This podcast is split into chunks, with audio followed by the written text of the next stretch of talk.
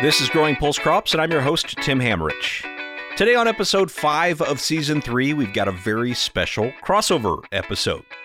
What you're about to hear is an interview recorded for the War Against Weeds podcast. Co hosts Dr. Sarah Lancaster and Dr. Joe Ikley are both weed scientists, Sarah at Kansas State University and Joe at North Dakota State University. Their podcast can be found on all the major podcast platforms where they help listeners understand what it takes for farmers to fight the war against weeds hence the name. Joining Sarah and Joe on today's episode are Dr. Lucas Haag, the Northwest Area Agronomist for Kansas State University, and Jeanne Falk Jones, a trained weed scientist and multi county agronomist for Kansas State University Extension, also based in Northwest Kansas. In today's episode, Sarah, Joe, Lucas, and Jeanne talk mostly about field peas and dry beans, including the growth of these crops in their area of Kansas and what's working when it comes to weed management. Make sure you stick around toward the end of the episode for a really interesting conversation on herbicide carryover. So I'm going to turn this special crossover episode over to co-hosts Sarah Lancaster and Joe Ikley to lead the conversation with Lucas Haag and Jeanne Falk Jones. Welcome back to the War Against Weeds podcast. I'm Sarah Lancaster here today to host a kind of unique crossover episode. So today I've got Joe Ikley here as the co-host and Jeanne Falk Jones, who is a multi county agronomist with K State Research and Extension. Lucas Haag, who is the Northwest area agronomist with K State Research and Extension. And I'll give them a second to introduce themselves a bit more here before we get started. Also, if you're seeing screenshots or video, we've got Tim Hammerich with us, who's helping out with the crossover aspect of the episode. So, we are going to talk today about weed management in pulse crops, not a super major acreage sort of crop, but definitely something that's important for the states of Kansas and North Dakota and Nebraska and other states as well. Well, I'm excited to talk about this today because I still have a lot to mm. learn about pulse crop production. So let's start off with a kind of a general question here. Jeanne and Lucas, exactly which pulse crops do you guys work with in Northwest Kansas? Yeah, so I'll start off. So Jeanne, I'll let her talk about. You know, she's been fortunate to be able to work with a pretty established pulse crop industry uh, with the dry bean growers. I've been involved with some other work starting in 2009, where we were looking at uh, other pulse crops as, as alternatives, essentially alternatives to fallow. So like wheat corn fallow, wheat sorghum fallow would be kind of our base dryland rotations out here. And so our growers are looking for alternatives to that fallow period. And so we started working with spring field pea in 2009 uh, at a number of trials, uh, and Jeanne was involved in those. We had trials at Colby, Tribune, Garden City, and down at Bushland, Texas, where we looked at spring pea. We also looked at safflower, which is not a pulse crop, but another potential alternative. And then that work has grown from there. In 2014, we started a Springfield pea uh, variety testing program. Uh, we did see acres peak out. At, we did get over 20, 25,000 acres of peas in the state at one point well, let's see, that was 2014. Then 2018, we started working with winter peas. Uh, that actually seems to have some opportunities with it. And then at other times, we've looked at chickpeas. We're going to have some work going this year in cowpea. Uh, we've messed with lentils. So, kind of a variety of things, but really spring pea and now winter pea uh, it kind of remains uh, the focus. And then, and then, of course, collaborating with Jeanne on dry bean work. So, as Lucas alluded to, yeah, we've worked quite a bit on the pinto bean side of things, specifically pintos, although we've looked at, as Lucas mentioned, several other types of dry beans. We actually have a grower owned cooperative located in Northwest Kansas that is focused completely on dry beans. And so they have growers that basically buy the seed from that co op. They are members of the co op, they have delivery to that co op.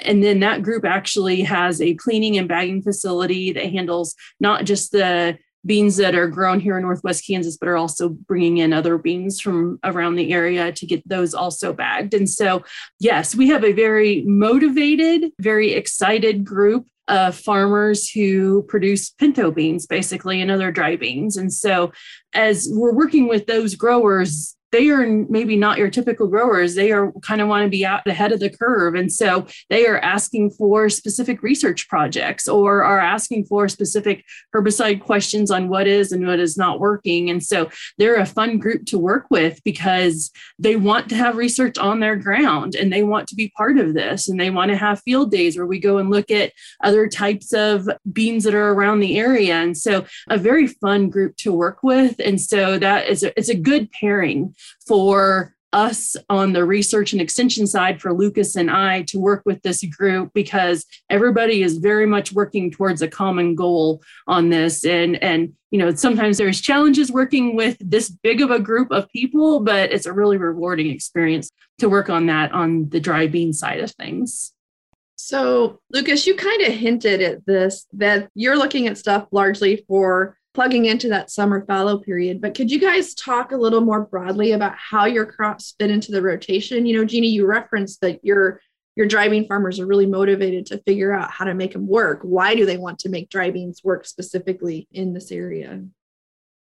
So I think dry beans are a really good alternative, especially and primarily we're looking at them on irrigated ground. There has been some production on dry land, except, you know, many times our moisture is just so variable to get good production of dry beans on dry land. And so primarily on irrigated ground. And so they're a really good rotation crop, especially when we have a lot of irrigated corn. We have water needs at a little bit of a different time. And they seem to be a little more economically viable for those versus just solely irrigated corn. And so I think it's a really good rotation crop for a few of our growers. We don't have a ton of acres, but it, it, really does fit in that rotation on irrigated ground. And some guys, we have lower water capabilities. And so we are splitting pivots and, you know, being a little bit uh, more inventive on getting them fit into some of this. It also helps a little bit on planting and harvesting time. You know, we're just offset just a little bit by using the pinto specifically to fit in some of those rotations. And so a good fit in that realm. So a little bit of a tangent. I know we've got listeners from kind of eastern Kansas, Missouri, Iowa, Indiana. So, you know, in those situations, we would just plug soybeans into that corn alternative, right? So, what about dry beans makes them the preference over the soybeans that a lot of people in our, our audience might be more familiar with? Well, I think dry beans fit good in our area. One, we have a ready market for these growers that have created this market. Um, and so for us, they are a good fit in that respect. Dry beans. Also, we actually like to have a more dry environment to help when we're struggling against some of the fungus type, white mold specifically, fungus type of diseases. And so having a drier environment where we can add water when needed um, seems to be a really good fit, I think, on the pinto beans. The other key point there is that dry beans can tolerate our calcareous, our high pH soils a lot better than soybeans. And so we can plug them in as an option uh, on a lot of acres where soybeans wouldn't be viable due to iron chlorosis. How about from the field pea side, Lucas? What do you think about well, I think you know both field peas and and as Jeanne's talked about dry beans. You know, big picture. You know, if you look at our rotations out here, and we just discussed our challenges with soybeans, they're basically grass dominated rotations. I mean, we don't have that many broadleaf options. We've had some limited acres of. Uh, you know, we used to be a fairly significant area of sunflowers. We've seen that acreage taper over the years, but in terms of non-grass options, uh, we don't have many, and so it's a way to diversify that rotation, which I'm probably the only weed scientist not in the group this morning, but you know, we think about breaking pest patterns and and, uh, and Jeanne mentioned some of the things you know on our short water irrigation, being able to stagger. You know, same thing on dry land. You know, everything in this part of the world is about how do we get the biggest economic return out of water, and it doesn't matter whether it's precipitation or coming on through a pivot. So even on dry land, it's about okay during that fallow period, a lot of that precipitation we we receive, we would lose to evaporation. You know, we're only about 20% efficient at storing that rainfall we get during that fallow period. So what if we can take that 80% that we would lose to evaporation anyways and turn that into something marketable like field peas? And so it's really about maximizing that resource, diversifying the rotations, and then what that brings to the table in terms of breaking up some of those pest patterns and diversified markets. You know, uh, the whole shift towards plant-based protein. You know, most of our production here, it's wheat for domestic and wheat for export. It's corn for ethanol and beef. You look at everything that's happening in, in the protein world, you know, maybe there's an opportunity for our growers to get on board there. What are the primary weed management challenges in field pea and dry beans in Northwest Kansas and y'all's territory? So yeah, I guess I can start on you know on the pea side. You know, really our biggest challenges and are the same in, in almost all of our cropping systems. And they, you know, here a couple years ago, if we would have surveyed our producers, they would have told you number one was kochia, and of course that's quickly been replaced by Palmer amaranth that obviously is our, our biggest challenge. And actually, you know, I, I, feel like on field pea, we're a little bit stronger in terms of some of the pre options that we have, some of the residual options we have, you know, Spartan like products that we can really get some good residual out of. But, you know, our biggest challenge in all these crops is there's not a lot of post emerge options. And so it's so critical that we get growers on board with, with a good, strong pre package because we just, uh, we don't have a lot of options after that. I would very much echo what Lucas is saying on on both the weed pressure. You know, primarily Palmer amaranth is the first thing that we hear from our growers, and yes, we just don't have a lot of options to come back over the top to get after those broadleaf weed crops, specifically Palmer amaranth, and and you don't have to look hardly at all for fields where we have Palmer amaranth that are a problem. And so you need a good, very, very strong pre program. And on dry beans, on pintos specifically, there's, you know, a few options that are really good options. Now, some of those require some pre plant incorporation to get in, get watered in, get activated to get going. Um, and so we have to be very, very good and very proactive on the front side of things on dry beans. The other thing that I would add on that is nightshade. And that is not a weed that we talk about in any other crop, but we really do not want to see nightshade plants um, out in the field. And I've been known to just kind of walk through plots as I'm writing and just pull nightshade plants because they're out there. We don't typically see them showing up in anything else, but we always seem to find them in our dry bean fields. And the reason we don't want nightshade is because they do have those berries with the dark juice in them and it will stain our beans and that causes problems with market class. And so, um, really do not want to find nightshade out in the fields. And so, specifically, growers are looking for good herbicide options that will provide both Palmer amaranth control and nightshade control. The other thing that we also don't want to see in our pinto bean fields is uh, volunteer corn because volunteer corn is hard to clean out. The grain is hard to clean out of pinto beans. And so also do not want to find it in there and that will cause lots of problems when we get to the cleaning process and getting it bagged. And so yeah those are the main things. And so i think probably more so on the dry bean side than maybe the pea side because some of that's easier to clean out. But on the dry bean side everybody wants a very very clean field and there's just not a lot of options like lucas alluded to. I was just going to say, I think it's worth kind of pointed out some of the limitations with post emergence herbicides. And so if I focus in on dry bean, for instance, really for broadleaf weed control, we have Basagran or Bentazon, I should say, and then Imazamox or Raptor. And then for us in certain geographies, we can use fomesafen as well. And I'm guessing as far west as you guys are, if you can, you have to have it under a pivot, even if you can use fomesafen or Reflex. And so as we think about things like kochia and, and Palmer amaranth, kochia, if we catch it very small, we can stand a chance with Basagran, Bentazon, very small. And usually a split application is what we've seen works best. With the Imazamox, we basically have resistance, uh, and we can use Pursuit 2 or Imazethapyr. But kochia and Palmer amaranth, we kind of assume ALS resistance, and so that means that's not a viable option. So that just kind of hammers home the point that the broadleaf weed control options we have are limited based on the weed spectrum and the two that they mentioned as most problematic. There's another reason why they're very problematic in these pulse crops. So lucas i was going to follow up because you know that i've had this kind of unique experience working with the folks out of mizzou on the weed electrocution. And one of the places that i have heard you talk about farmers specifically using it is in the pulse crops, right? Is that correct? Do you want to talk about that a little bit? Yeah, I, I don't know uh, I, how knowledgeable I am on that. I just I know you know Jeanne and I have interacted with some growers that are they're part of the grower cooperative over here who have had some success using uh, the electrocution as a as a post method in, in dry beans and, and have gotten along pretty. They well uh, they've put their money where their mouth is. They bought one, and and we're talking like buying a second unit, and so uh, they seem to be fairly happy with that. You know, I know they've used it in their dry beans. They've also used it in some non-GMO soybeans that they're growing, and so yeah, I'm I'm cautiously optimistic that some of these alternative. Uh, you know, weed control practices are, are going to find a home. I mean, when we're so limited on on effective herbicide options, you know, we find some other things to do. I think that's it. Even though it's not a lot of detail, I think it's an interesting story just to think about where some of the alternative practices really fit and can can have a home for folks.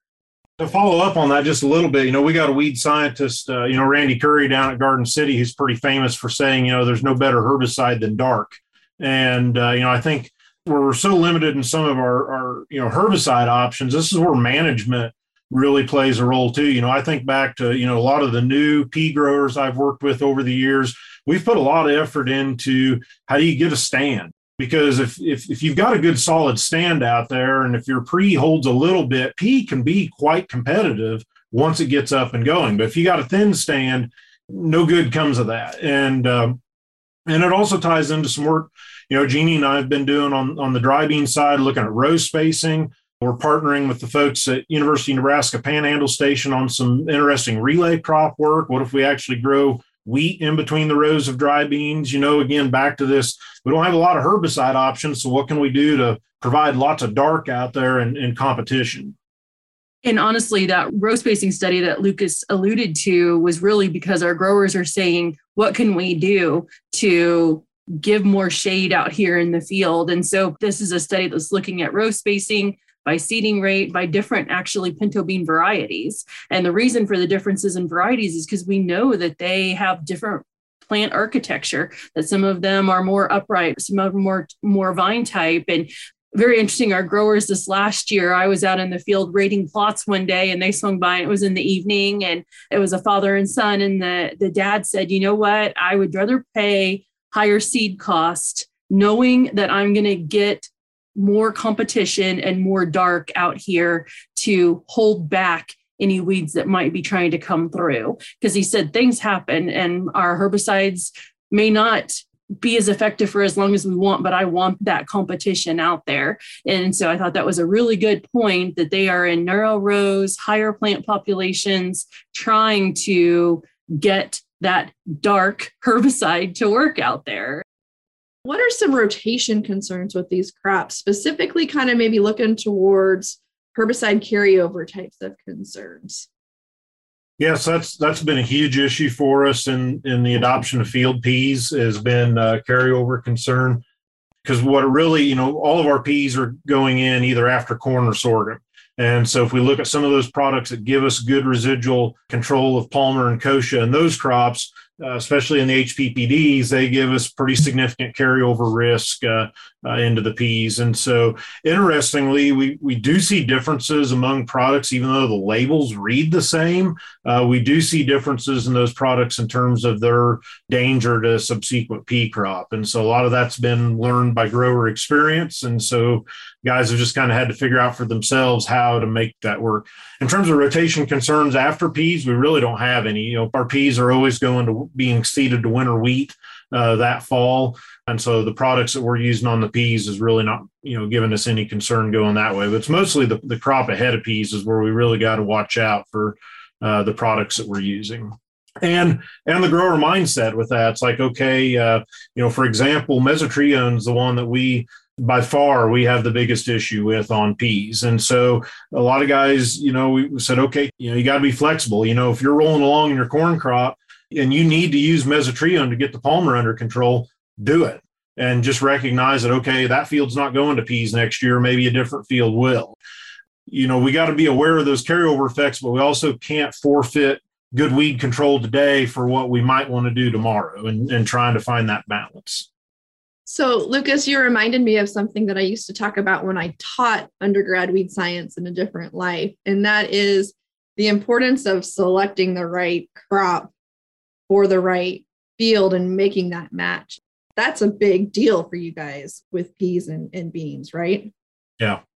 Both from a carryover standpoint and a and a weed pressure standpoint, you know, uh, if we know we've got a large seed bank there, that's that's something that's should go into our decision, right, in terms of what crop and what tools we've got available.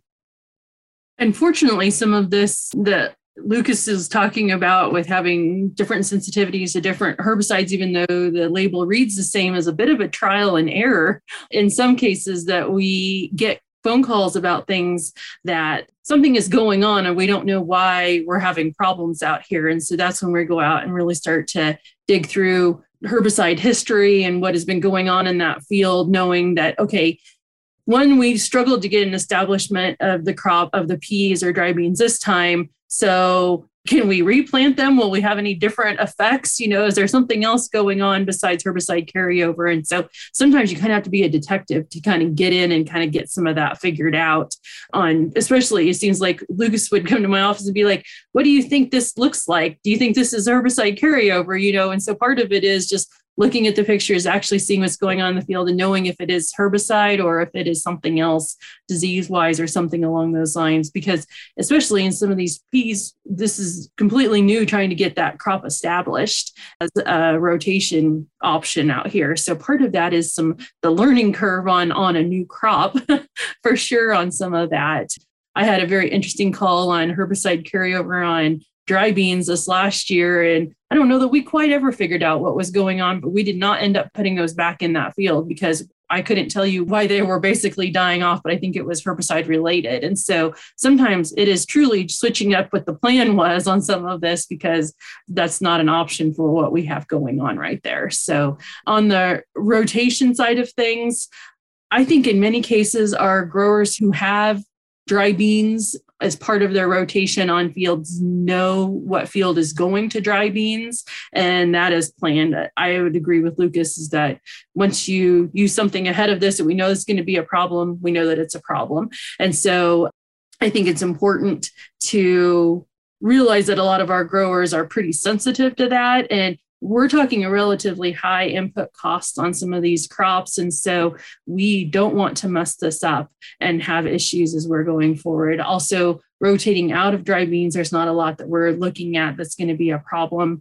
going back, although the option for reflex over the top has complicated that a little bit going down the line. But I always want growers to stop and think about where it fits into the rotation and know what we've got going on in the field before we get ourselves into a bit of a pickle and struggle to get out of it on herbicide rotation. I don't think that's any different than we have with other crops, but I do think that pinto beans or dry beans in general are a little more sensitive to some of these and sometimes you can't actually find them on some of the herbicide labels. And so we struggle with that on some of these specialty crops. That this just we just don't have the information. And so that's when we make phone calls to neighboring weed scientists and say hey what's your gut reaction on some of this? And so just so that we have a little bit of a better feeling because when they're not on the label it really kind of leaves you at a bit of a loss on what the plan should be all right. So thank you to Lucas and Jeanne for joining us today.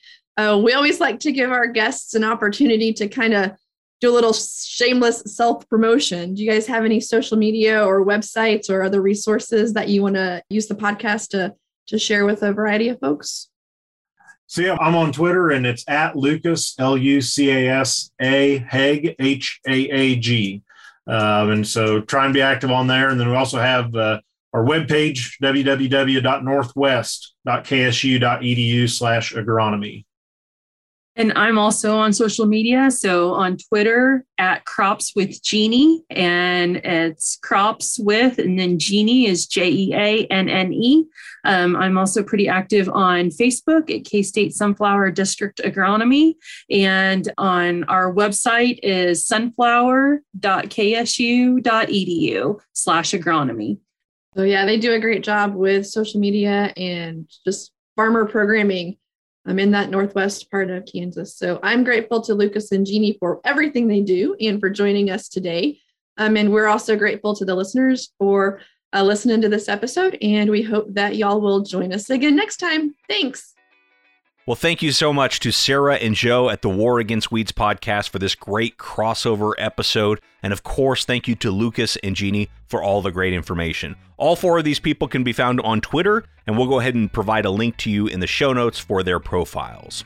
If you're a subscriber to this show, to the Growing Pulse Crops podcast, we've got a great episode coming your way here in just a couple weeks with Chris Wiggert of Healthy Food Ingredients that's the way the food industry has kind of gone in the last 10 years or so is really focused on those allergens.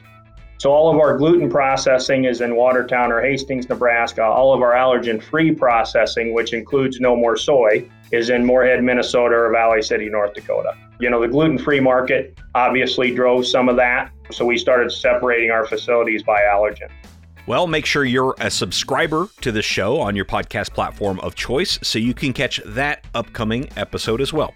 The Growing Pulse Crops podcast series is overseen by the Pulse Crops Working Group with funding from the North Central IPM Center, USDA NIFA, the USA Dry Pea and Lentil Council, and the North Central Extension Risk Management Education Program.